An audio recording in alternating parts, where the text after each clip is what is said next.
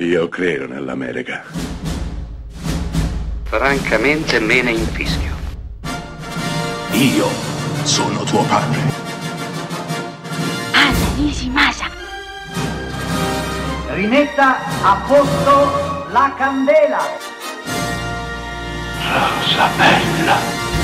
C'è una ragazza bionda, bellissima, spiritosa, in verità anche un po' odiosa. È una studentessa di un college americano, ma ha un problema. Continua a rivivere lo stesso giorno, ma non è un giorno normale, è il giorno del suo omicidio. Ogni mattina la sveglia suona, lei si sveglia ed è il giorno del suo compleanno, giorno che culminerà con il suo omicidio. Questa ragazza è intrappolata in questo loop impossibile da spezzare fino a che non scoprirà l'identità del suo assassino e risolverà di fatto il suo stesso omicidio.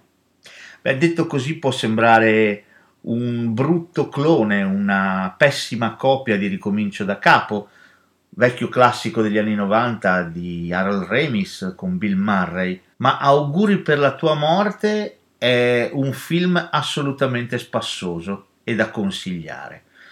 È un horror, ma non è un horror particolarmente efferato, anzi assolutamente. Con il suo carico di divertimento, sì, perché è un horror assolutamente divertente, unisce le logiche del vecchio film con Bill Murray, Il giorno della marmotta, appunto, in cui il nostro riviveva in continuazione lo stesso giorno, unendole allo slasher, genere che ha a che fare con i killer incappucciati che uccidono adolescenti. Beh, il mix è assolutamente funzionale e soprattutto esplosivo. La nostra protagonista, odiosa all'inizio del film, cambierà sempre di più e passerà dall'inedia, la noia, l'esasperazione, fino alla determinazione nel capire chi ha fatto che cosa e soprattutto perché. Beh, il bandolo della matassa è assolutamente inaspettato. Per un film che non si accontenta di adagiarsi sulle classiche logiche dell'horror per adolescenti, ma va oltre e ci regala una rutilante giostra di piccoli spaventi mescolati con tante risate e divertimento.